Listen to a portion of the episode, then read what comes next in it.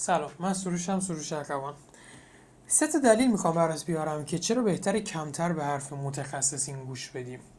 اگر می‌خوای فروش اینستاگرام تو افزایش بدی. من در مورد چیزای پزشکی و این چیزا حرف خاصی نمی‌زنم. هرچند که مثال پزشکی برای شما خواهم زد که چرا بهتر کمتر به حرف متخصصین گوش بدیم مقدارش رو خودت تعیین کن.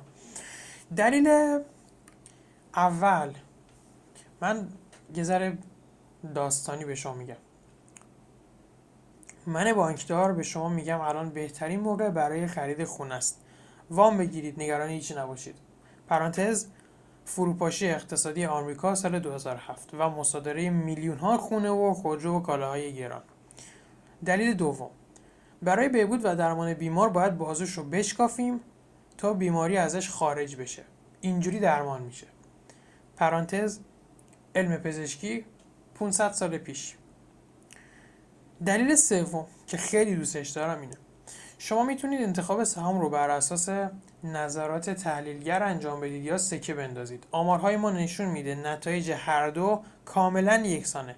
پرانتز بنجامین گراهام خط تیر استاد سرمایه گذاری مورد علاقه وارن بافت که اتفاقا توی مستندش هم دقیقا همین جمله رو میگه و ویدیوش هم می‌تونید برید نگاه کنید. من سه تا دلیل براتون آوردم. توی در مورد اقتصاد پزشکی و business. خب؟ می‌خوام اینو بهتون بگم خیلی کمتر باید به حرف متخصصین گوش بدین.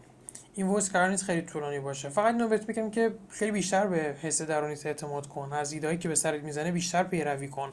ولی خب طبق voice قبلی هم تاکید می‌کنم. حتما باید در راستای چراییت باشه اون ایده ها و در چارچوب ارزشات باشه. یعنی خارج از ارزش ها نباید باشه. و کمتر ها رو تست کن. هر چیزی که از اون صافی گذشت نترس دیگه استفادهشون کن. چون در هر حالت تو به یه مرحله به جلوتر جلوتر خواهی رفت. چون به حرفت عمل کردی به تفکرت عمل کردی و خب خیلی هم عالی. یه اتفاق مثبت می‌تونه بیفته. اصلا نمی‌خواد با هیچ متخصصی در مورد کارهایی که ایده هایی که می‌خوای انجام بدی مشورت کنی. فقط تاکید می‌کنم ایده احمقانه نباشه دیگه. مثلا از برج میلاد بپریم پایین بمیریم ببینیم چی میشه. من در مورد business دارم صحبت می‌کنم دیگه. دیگه در مورد اینکه کدوم تصمیمات احمقانه هستن کدوم نیستن خودتون بعدا می‌تونید صحبت کنید. خب مرسی که این صوت رو هم شنیدید. ازتون متشکرم.